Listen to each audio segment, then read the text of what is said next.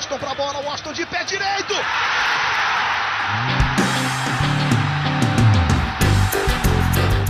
Está entrando no ar o podcast. Sabe de quem? Do Do Flusão, do tricolor das Laranjeiras. É o GE Fluminense.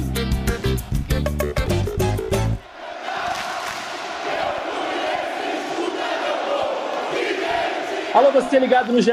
Globo e também no GE Fluminense. Sejam todos muito bem-vindos. Bom dia, boa tarde, boa noite.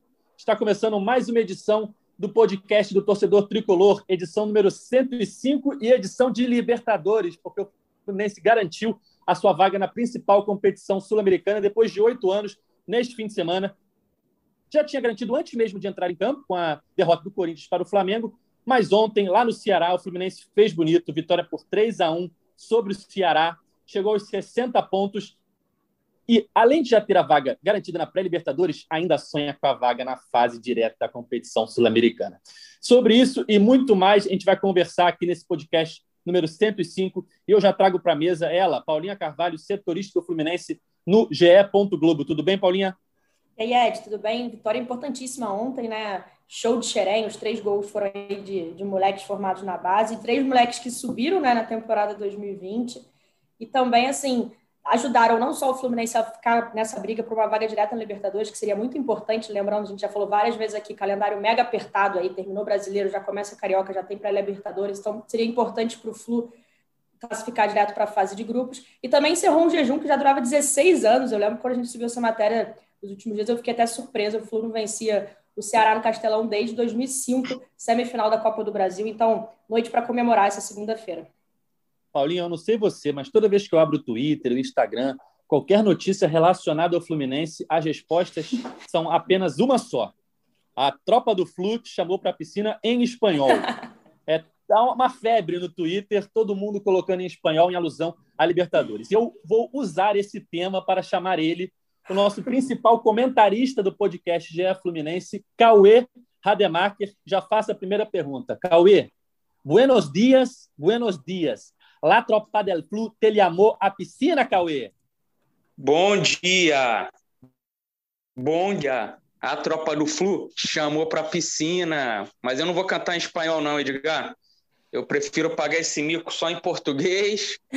E a Paulinha falou ali a matéria que ela fez, que há 16 anos o Fluminense não ganhava no, no Castelão do Ceará. Você sabia que eu era setorista do Fluminense essa época, Edgar? Há 16 você, anos? Você está na estrada faz tempo, hein, amigo? É que eu comecei muito novo, mas eu, eu, eu cobri o Fluminense ali. Foi um empate em 2 a 2 em São Januário, que o Kleber goleiro falhou nos dois gols, aí depois o Fluminense lá no Castelão goleou por 4 a 1 e eu já estava no dia a dia do Fluminense ali naquela época. Ó, eu não sou tão da antiga como você, é, porque minha carreira começou um pouco depois disso aí. Eu entrei no Jornal Lance ali em outubro de 2005. Paulinha não estava nem no colégio ainda. Não, calma aí também. Já... a gente já estava começando a carreira um pouco depois dessa campanha aí. E a Paulinha falar, ia para a Paulinha ia para a escola lendo as nossas matérias. Ah, isso com é verdade. Isso é... Ó, eu, acho que, eu acho que eu estava na sétima série. Olha aí. Muito, muito garota ainda. A gente já estava, Cauê já estava nativa, eu estava em vias de começar quando o Fluminense pela última vez venceu o Ceará lá no Castelão e agora essa vitória por 3 a 1 é, deixa o Fluminense com 60 pontos na quinta posição conseguiu abrir quatro pontos do Grêmio, né? O Grêmio que perdeu na rodada para o São Paulo. E agora o Fluminense está a dois pontos apenas de, do próprio São Paulo e do Atlético Mineiro, que são os principais adversários aí nessa luta por uma vaga na fase direta, pensando que serão quatro vagas diretas para a fase de grupos da competição sul-americana. A gente não vai levar em consideração. Então vamos ver se o Fluminense termina no G4. Se terminar em quinto, ainda tem essa esperançazinha de que o Palmeiras seja o campeão da Copa do Brasil para que o Fluminense possa ir direto para a fase de grupos da Libertadores. Mas vamos falar um pouquinho agora do jogo, né? Vitória muito importante do Fluminense, atuação boa, na minha opinião. O Fluminense, eu acho que em nenhum momento ali do jogo eu senti o Ceará assim super pressionando o Fluminense, a não ser ele no comecinho do segundo tempo, quando o Fluminense já vencia por 1 a 0. Mas eu senti o Fluminense tranquilo no jogo, uma atuação sólida mais uma vez, já vem tornando-se a marca aí das últimas partidas sob o comando do Marcão e conseguiu essa vitória por 3 a 1 que consolida essa vaga na Libertadores mais do que nunca, né? Já havia sido garantida matematicamente, mas agora é, com o foco total na fase de grupo da competição. Como é que você viu essa vitória do Fluminense ontem, Paulinha?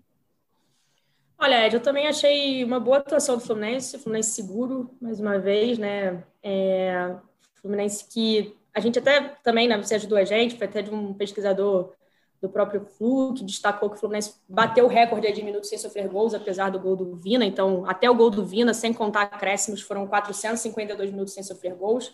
Até então, a melhor marca era de 2007, quando o Flu ficou 438 minutos sem tomar gols. Isso é impressionante, se a gente parar para pensar no Fluminense dos últimos anos, né? O Fluminense sempre tinha uma dificuldade defensiva, o Odair conseguiu trazer uma compactação defensiva, o Marcão, quando assumiu, oscilou muito nesse sentido, a gente chegou até criticar né, essa, que o Fluminense havia perdido, essa, esse poderio defensivo e voltou a recuperar. Então é legal a gente falar isso. A gente fala, alguns nomes a gente fala várias vezes aqui, eu volto a destacar. Martinelli comeu a bola ontem, joga demais esse moleque. Calegari, gostei, acho que ele errou um lance ou outro, mas acho que ele foi bem importante também na hora de acionar contra-ataques, desarmes. A dupla de zaga tá bem, foi importante também esse, esse retorno do Nino jogador importante. O Egídio subiu muito de produção e achei que o Nenê jogou muito bem também, né? Ele começou a ele deu assistência para o John Kennedy, depois começou a jogada do gol do Martinelli ali com uma boa bola para o Egídio. Então a gente vê jogadores crescendo nessa reta, reta final do Fluminense, junto com o time, com o conjunto em si. Vitória importantíssima aí, que faz o Fluminense não só sonhar com a fase de grupos, mas convencer um pouco assim, tá pronto para jogar uma Libertadores. Porque a gente falava, né? Ah, o Fluminense está perto da Libertadores, mas ao mesmo tempo parece estar muito longe, porque com o futebol que estava apresentando ia ser complicado. Agora o cenário já é outro, já é muito mais animador para o torcedor. Paulinha, só para complementar a informação do, do tempo sem sofrer gols, né? A melhor é, marca do Fluminense na era dos pontos corridos. A matéria está lá, no tá lá no GE. Globo para quem quiser ler. Os dados são do historiador do clube. Vou tentar falar sobre o nome dele, que é difícil, tá? É difícil. João Cláudio Botzhauer. A gente chama ele de João Bolt, mas é um parceiro aí que está sempre trazendo informações legais, dados legais. E a gente está sempre fazendo matérias em cima das pesquisas que ele faz sobre o Fluminense. O Edgar, Pode falar, Cauê. Em 2005, o Bolt já me ajudava com números sobre o Fluminense, desde aquela Olha época aí, lá.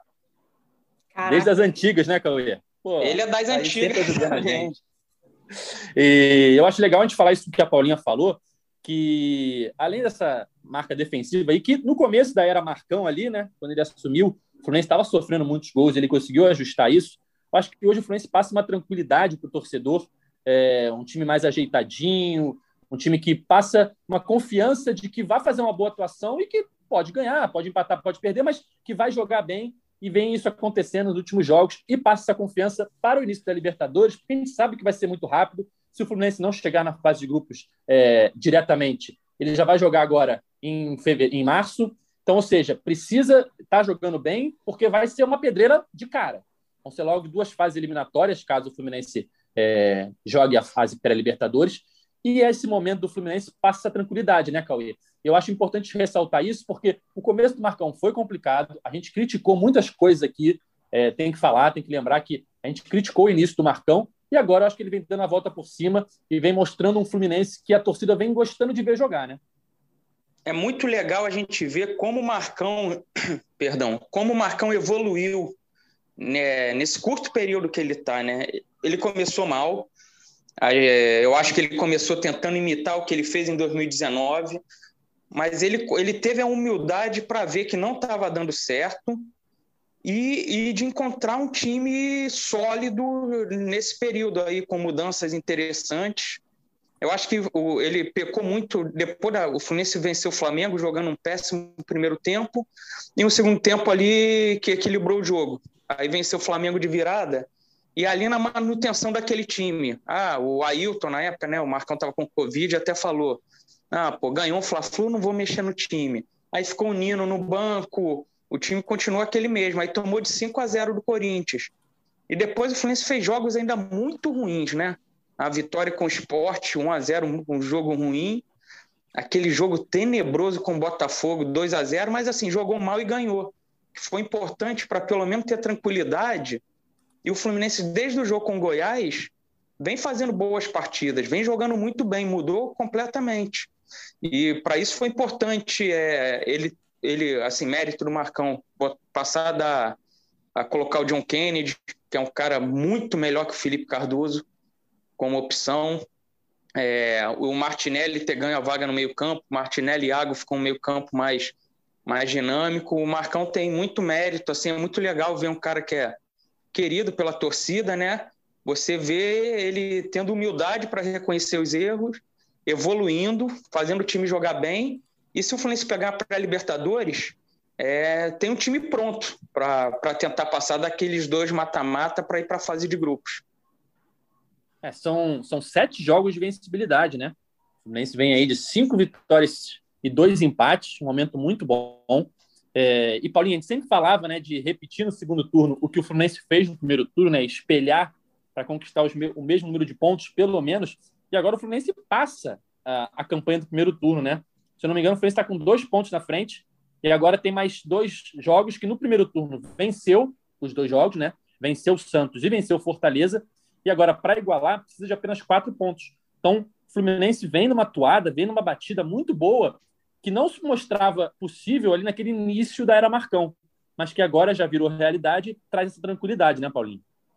É, exatamente. A diferença, por enquanto, né, estava espelhadinha, mas foi entre alguns resultados um pouco diferentes, né, que o Fluminense no primeiro turno empatou com o Botafogo, dessa vez venceu, primeiro turno perdeu para o esporte, esse venceu, enfim. Mas agora estava bem parecidinho, Aí o Flu empatou no primeiro turno, foi até um, foi meio frustrante até aquele empate, né? Apesar do Danilo Barcelos ter feito um gol no finalzinho, era uma, era uma vitória esperada, né? No Maracanã, acabou sendo 2 a 2 e ontem o Fluminense conseguiu ganhar por 3 a 1 E realmente, né? Faltam dois jogos aí. Se o Fluminense, caso o Fluminense vença ou, enfim, não perca nenhum dos dois jogos, vai até superar aquele período de vencibilidade do fim do primeiro turno, que a gente tanto elogiou com o Daí Helman, né? Vai superar por um jogo.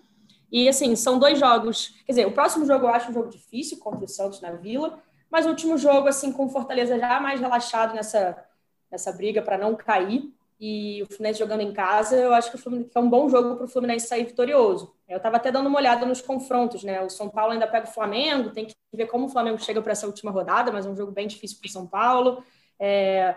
Então, assim, dá para o Fluminense sonhar com essa quarta vaga, não só pelo futebol que está apresentando, mas até pensando no futebol dos adversários, né? Atlético Mineiro e São Paulo vem oscilando bastante óbvio, fizeram bons campeonatos, não atuam em terceiro e quarto lugar, mas assim, não, São Paulo venceu o primeiro agora contra o Grêmio, então dá para sonhar aí com um tropeço, pensando na cabeça do torcedor do Fluminense, sonhar com um tropeço desses rivais também e que o Fluminense consiga ganhar, porque essa vaga seria importantíssima. São bastante várias coisas para a gente destacar positivas e só complementando o que o Cauê falou sobre ah, méritos do Marcão, eu concordo muito.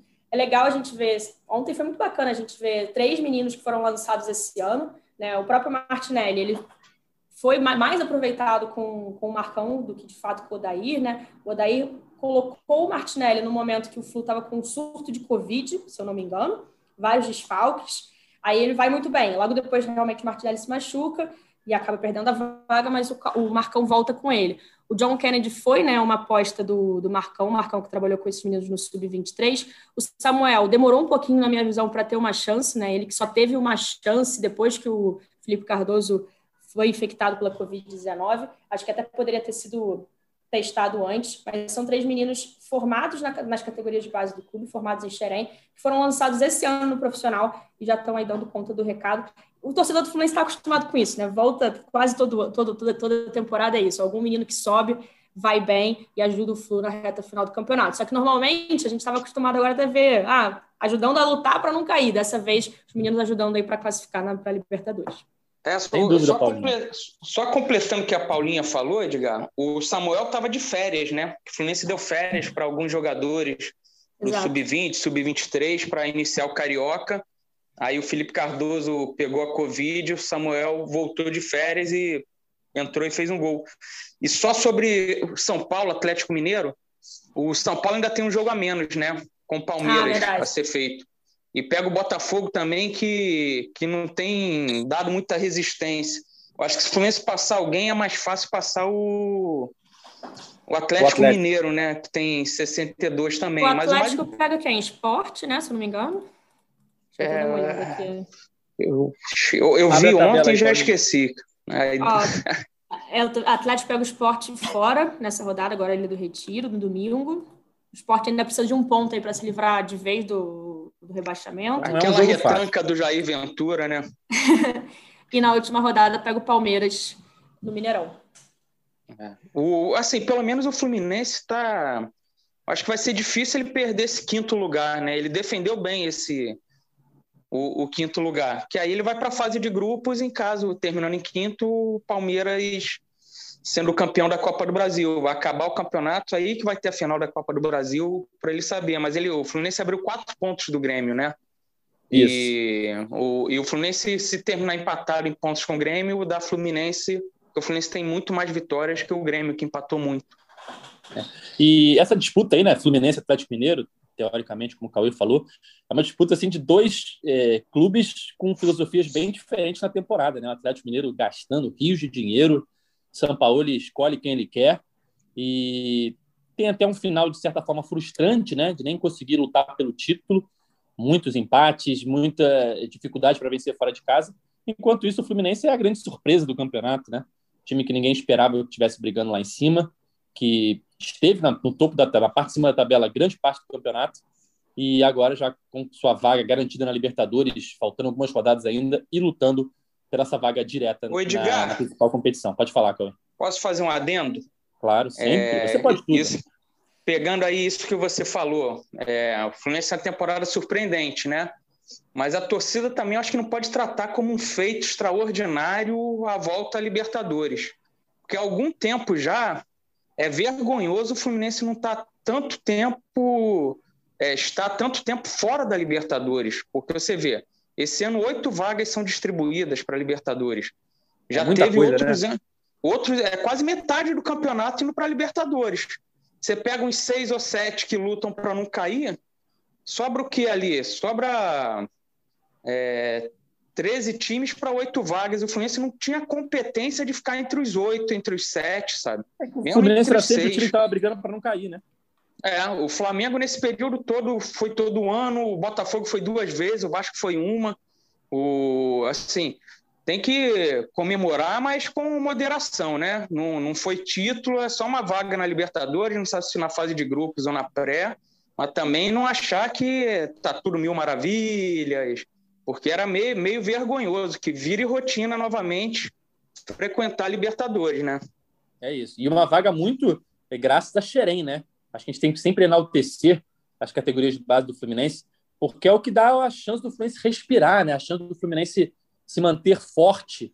Porque nesse ano, mais uma vez, o Fluminense sofreu com a perda de jogadores importantes, né? Perdeu o Gilberto, perdeu o Dodi, perdeu o Evanilson, e sempre tá Xerém ali resolvendo a situação, surgindo um novo jogador, saiu o Gilberto, entrou o Calegari, saiu o Dodge, entrou o Martinelli, saiu o Evanilson, agora está surgindo John Kennedy e Samuel, ou seja, Xerém está sempre ali é, dando a oportunidade do Fluminense se reinventar, né, numa situação financeira muito ruim, não dá para sair contratando os melhores jogadores. Tá saindo, tá saindo o Marcos Paulo de graça. Né? Tá saindo Marcos Paulo de graça. Isso aí já é um erro da diretoria, né? Mas é mais um jogador que veio de Xerém e mostrou sua qualidade. É... e tem agora aí a próxima geração do Sub-17, que está surgindo aí, despontando, e já tem jogador pronto para ir embora, né, Cauê? Mas acho que a gente tem que sempre enaltecer Xerém, porque ontem gols né, de, de Samuel, Isso. John Kennedy e Martinelli, mais uma vitória nas contas de Xerém, né, Cauê? E o John Kennedy foi legal, assim, a personalidade dele, né? Porque ele furou feio uma, mais duas bolas. Teve uma que ele tentou cruzar e já meio que tinha chutado mais grama do que a bola, né? Aí depois ele deu aquela furada na frente do goleiro, mas depois conseguiu fazer o gol. E é, é uma coisa que eu já falei aqui algumas vezes. Há anos o Fluminense começa o campeonato de uma forma e termina assim com a garotada salvando ele no fim do campeonato. Então, por que, que não começa logo o campeonato assim? Não precisa contratar tanto, faz contratações boas, bem pontuais e preenche com os garotos que estão lá que dão conta. Não sei se a Paulinha, que cobre o dia a dia do Fluminense, concorda. Eu concordo sim, porque é exatamente, né? Tô pensando aqui no time de ontem, ainda tem o Luiz Henrique, que a gente que subiu nesse Campeonato Brasileiro, que era um menino que a gente até pouco falava, né, comparado a outros, apesar de ter sido ter ido bem também naquela geração de Marcos Paulo, João Pedro. É, óbvio que não subiu agora, subiu há muito tempo, mas o próprio goleiro Marcos Felipe foi um garoto da base. Quando a gente vai ver o time do Fluminense é todo praticamente formado por Xerém, não todo, né, mas assim as peças que mais ajudam ou ajudaram o clube praticamente, né? E assim, o Marcos Paulo, eu acho que a gente pode sim até colocar nesse, nesse bolo de perdas já, né? Por mais que ele ainda não tenha saído do clube, é um jogador que já não está sendo nem mais aproveitado, não tem sido mais relacionado, não sei se vai ser assim, é, vai ser uma regra daqui, daqui em diante, mas o que tem sido é isso, né? Ele já não vem sendo aproveitado, então era mais um menino de Xerém aí que estava ajudando o Fluminense, óbvio que é outra questão da diretoria, mas acho que é muito isso, é ter o Fluminense a meu ver, eu concordo com o Cauê, né? Tentar focar em, em contratações,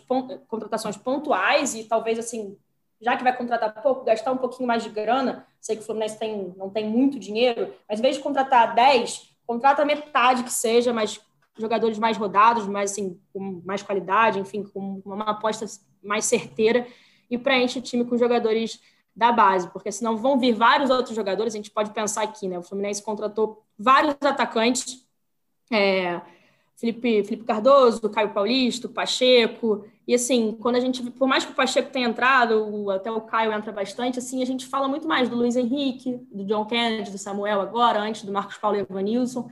Então, até que ponto essas contratações estão valendo a pena mesmo? E eu falei desses nomes, mas poderia ter falado de outros também, só porque os atacantes me deram a cabeça. Ô, Paulo, é, ou contratar jogador tipo o Nino, o Michel Araújo, até aposta no Pacheco mesmo, ainda não deu resultado, mas são, são caras é, mas... novos, né? Uhum. Achar Sim, no é. mercado jogadores assim, jovens, né? Não é trazer esses caras de 30 e poucos, é tipo Luca. Não vejo nenhuma utilidade na contratação do, do Luca. É bom que você falou desse assunto do Luca, Cauê, porque toda a escalação do Fluminense que sai, o torcedor se pergunta por que, que o Luca está no time titular ainda? Por que o Michel Araújo não volta a ser titular? Então tem sempre essa dúvida e ninguém entende o porquê do Luca continuar é, começando jogos se ele não vem desempenhando, na visão da torcida, um bom futebol. E aí, ontem, na coletiva do técnico Marcão, o nosso companheiro Vitor Lessa, da Rádio Globo, perguntou exatamente isso a, a, ao treinador do Fluminense.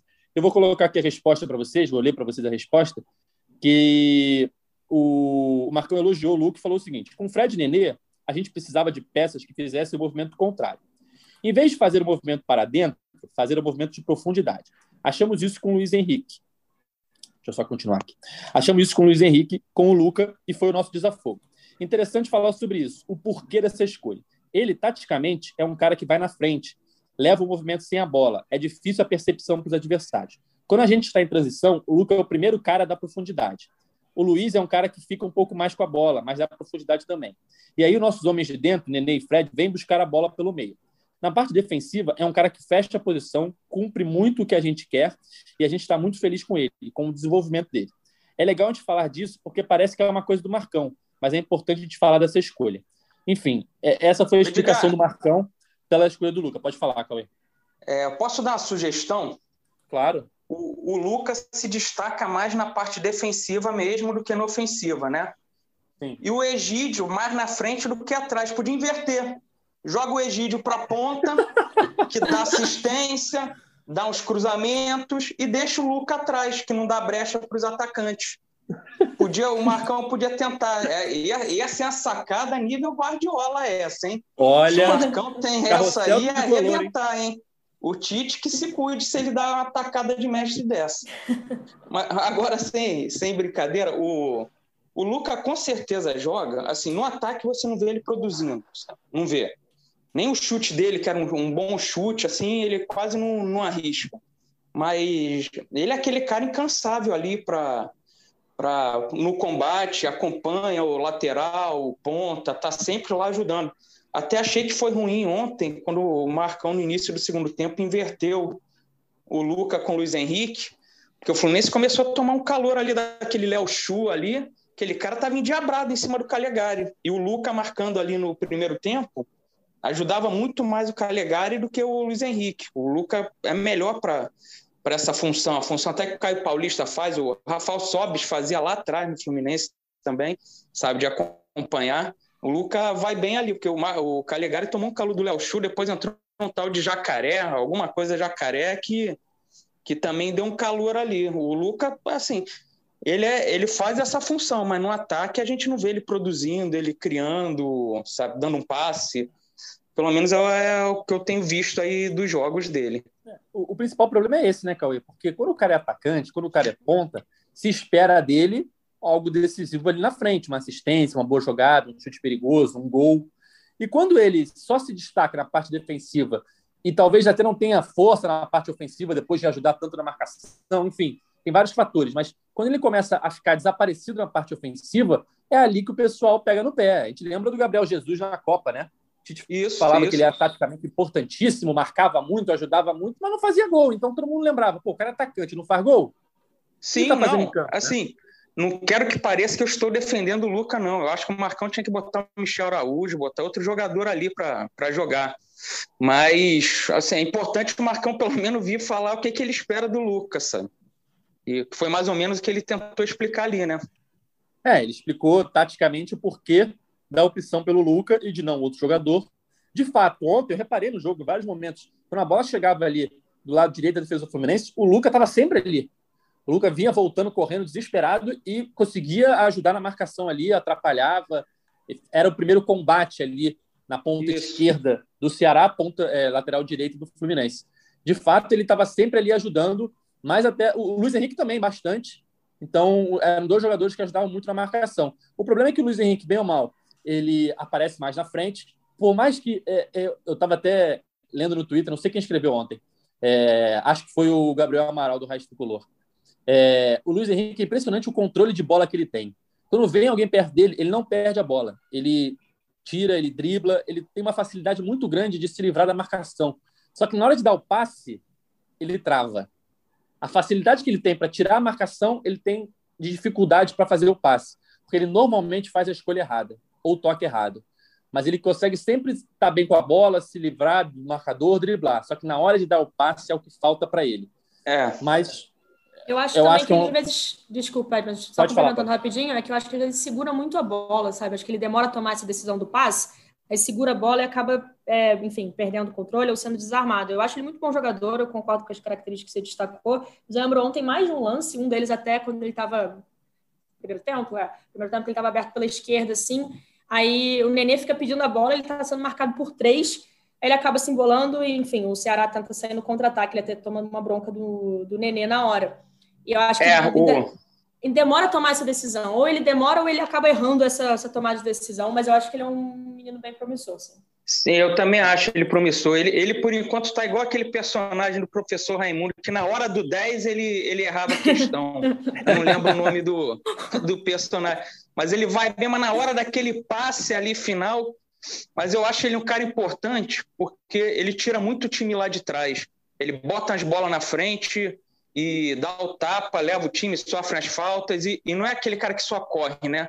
Ele corre e consegue, sim. como ele tem habilidade, ele consegue parar, dar uns dribles, aí espera o time chegar para tocar, fazer a tabela, mas ele tem errado muito esse, essa decisão final de jogada assim.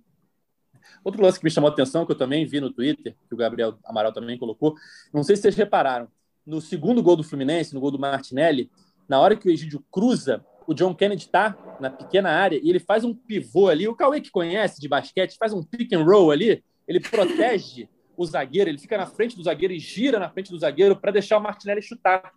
É um lance ele, claramente que ele deve estar aprendendo com o Fred nos treinos, mas é uma jogada muito interessante. Se quem quiser reparar no segundo gol do Fluminense, a, a movimentação do John Kennedy e a forma como ele ajuda o Martinelli na finalização, né, Cauê? Anderson Varejão fazia muito isso no Cleveland para ajudar os companheiros a pegar o rebote. Não à toa, LeBron James adorava jogar com Anderson Varejão. Foi... É, Mas eu não reparei. É aquela jogada que o... Eu vou rever para reparar. Eu também não reparei, quero até dar uma olhada com calma. É aquela jogada no basquete que o, o, o, jogador do seu time fica na frente do defensor para atrapalhar ele, enquanto você passa do lado, né? Ele te protege da marcação, né? E foi exatamente uhum. isso que o, que o John Kennedy fez. Quando a bola chegou na Martinelli, tinha um zagueiro atrás do John Kennedy que foi feito um louco para tentar pegar o Martinelli. E o John Kennedy escorou ele com as costas, assim, fez um giro e abriu a porta para o Martinelli chutar. É um lance bem interessante do, do John, que é um garoto que está começando, muito novo, mas com certeza está aprendendo isso com o Fred, né, com jogadores mais experientes. E... Ou assistindo a NBA no Sport TV, né? Ou assistindo tá a NBA. Passando muito TV. jogo. É uma, é uma pode, pode estar de olho ali. É, com certeza. É... Eu, eu, eu, não tem nada a ver. Eu posso chamar atenção para um lance do jogo, só para a gente não esquecer? Pode falar. É, cara, o, o Marcos Felipe tem, tem vindo, assim, tem feito boas defesas, tem, não tem falhado, né? Assim, ainda não me passa muita segurança, mas tem, tem ido bem. Mas teve um chute ali no primeiro tempo, não sei se vocês repararam. Acho que foi o Fernando Sobral do Ceará. Ele fica só olhando. O Marcos Felipe ficou olhando, mas é. deu um desespero aquilo. Não sei se tinha gente na frente, o que, que aconteceu, que ele ficou estático. E a bola passou perto, sabe? Aquela bola eu... vai no gol, ele ia estar tá eu... sendo cornetado demais hoje. Eu também não entendi. Eu até fiquei com a impressão que, na primeira, né? Falei assim: ah, essa bola deve ter desviado, não é possível, sabe? Eu Só também achei. Não desviou, o juiz deu tiro de meta, assim. Eu falei: por que, que ele não pulou? Eu fiquei, muito, fiquei deu um susto isso. aquele lance. Eu... Fiquei me perguntando isso também. Eu confesso que eu não lembro desse lance especificamente, mas eu lembro de um outro lance, desse, no caso positivo do Marcos Felipe, que acho que a gente fala muito da, do, do jogo, jogo, com o pé dele, né? O Marcos Felipe não, não sai bem com os pés, tem uma dificuldade. Mas ontem ele teve uma bola, eu não lembro se foi recuo para ele e ele lançou, ou se foi bola que ele defendeu e chutou. Que ele acha, se eu não me engano, é o Nenê na ponta direita, livre, livre, livre. Ou o Nenê ou o Luiz Henrique. Era bola para ir para dentro do gol e o jogador do Fluminense. Ah, que o Nenê foi... para e não vai para dentro do gol, é isso? Isso. Não, eu acho que, eu acho que o, Nenê, o Nenê avança e isso. aí o Nenê cruza rasteiro. Que a bola, o foco do Nenê era o Luiz Henrique do outro lado. Só que aí isso, o Samuel, que acabaram de entrar, é, vê a bola e vai na direção dela, né? E aí domina uhum. ela meio para trás. Ah, chuta, lembrei, lembrei. E chuta. Só que a bola que o Marcos Felipe deu pro Nenê na ponta, o Nenê estava sozinho Mas... e ele deu no pé do Nenê. O Edgar, então, eu já eu reparei uma coisa. O Marcos Felipe, quando você recua a bola, a bola está no chão ali, ele tem que jogar, ele tem dificuldade. Hum. Mas quando ele defende, ele está com a bola na mão, essa batida que ele dá ali, sabe, de primeira ali, jogando, ele vai muito bem, ele acerta bem essa, essas bolas com a batida assim mas com a bola rolando que ele tem, tem muita dificuldade. Mas nessa é, sim, a bola, ele. A bola rolando te traz um nervosismo, né? Porque a bola não tá, não é sua, teoricamente toda sua, né? Tem um jogador ali em cima de você que pode te desarmar. Talvez ele fique um pouco mais nervoso. Quando a bola está na mão dele, ele sabe que ninguém vai tirar a bola dele, né? Ele pode errar o passe, mas Isso. ninguém vai tirar a bola dele. E então, tá mandando talvez... para longe, né? É, ele tem, uma, um, ele tem tempo de pensar. Quando a bola está no seu pé ali no chão, se o cara apertar, fudeu então tu tem eu, que eu, ser rápido. Outra observação que eu queria fazer, por que, que o juiz demorou tanto para validar os três gols do Fluminense? Olha, olha. Não teve nada em nenhum gol. Ele ficava um tempão ouvindo alguma coisa ali, cara. Que desespero eu, eu, aquilo. Eu acho que os dois, o primeiro e o terceiro foi ali bem rápido. Agora, o segundo, eu me lembro de esperar um pouco, dele demorar um pouco. E eu acho que o que estava sendo analisado era justamente o pick and roll ali do John Kennedy. Porque a única coisa ali. É a única coisa na jogada que tem ali uma, uma interferência, né? Ele, ele meio que atrapalha o zagueiro e tal. Só pode ser isso, porque não teve nada Pô, no, segundo, no segundo gol. Nada, isso irrita demais, sabe? Você não vê em nenhum lugar do mundo essa demora para validar um gol normal, que ninguém reclamou, que não teve nada. Ficam, ficam tentando achar uma coisa para anular é, um gol. O, os dois, o primeiro gol e o terceiro gol, era uma questão de linha de impedimento. Estava impedido ou não estava impedido? Na enfiada do Nenê para o John Kennedy e no cruzamento do Egídio para o Samuel. E os dois estavam em posição legal, com bastante espaço. Sim. Agora, no segundo gol, que não tem nem essa dúvida de impedimento ou não, eu só vejo esse lance do John Kennedy protegendo ali o zagueiro, porque realmente ser. demorou um pouquinho. Eu até botei no grupo com a, com a Paulinha, com o uhum. Felipe Siqueira e com o Thiago Lima, falei, o que, que o juiz tanto espera para validar esse gol? Depois, revendo o lance, a única jogada que eu achei ali que poderia suscitar uma dúvida, eles talvez possam ter olhado e analisado, foi essa proteção que o John Kennedy fez e mais nada. Esse lance de Anderson Varejão dele, né? é, Paulinha, e Fred? Como é que tá a situação do Fred? Que a gente está vendo ele muito nas redes sociais aí, pagando prenda, né? Tá apanhando pra caramba no videogame. Outro dia teve que pedir dinheiro no sinal ontem estava fazendo uma natação bizarra ali na praia de Ipanema, num, aquelas piscininhas que se formam ali, ele estava nadando quase sem água e o pessoal rindo dele. É, e parece não ser tão grave né, a situação dele, né? É, exatamente, né? É um edema na adutor da coxa direita que, que foi detectado no Fred. A, vamos ver como ele como é que vai ser ao longo dessa semana. Lembrando que o Fluminense só volta a campo domingo, então ele tem praticamente uma semana cheia aí de para tentar recuperação. É, então, assim, não, não pelo que a gente sabe, não foi algo grave. Inclusive, né, depois do jogo contra o Atlético Mineiro, é, o Fluminense já falava isso, né? Óbvio, ele vai ser reavaliado, mas a tendência, a expectativa aqui, pelo, pela já primeira avaliação médica, né, é que não fosse nada super grave, que fosse, por exemplo, tirar o Fred desse restante de campeonato, que falta agora pouquíssimo, né? Faltam nove dias, não é isso? É, faltam duas rodadas, é. Duas Quase rodadas. Nada. Acaba nove... numa quinta-feira, né, o campeonato. Exatamente. Joga nove... domingo e quinta. Nove dias. É. Então, e... vamos ver se o Fred consegue voltar ou para a partida contra o Santos ou para a partida contra o Fortaleza. Acredito que é, possa, é, eu... possa voltar sim. Mas se não voltar, pelo menos o John Kennedy aí tá, tá ajudando a, o time, a torcida tá, tá feliz assim com esse início de John Kennedy, né? Dois gols já, furou umas bolas, errou algumas tomadas de decisão, mas acho que é um menino aí que pode ajudar bastante. É, tem o John Kennedy e o Samuel, né? Até porque o John ontem saiu reclamando de, também de problema Sim, muscular. O Fluminense volta hoje é, do Ceará. A gente tem que ver aí o que vai ser divulgado, o que aconteceu com o John, se não foi nada.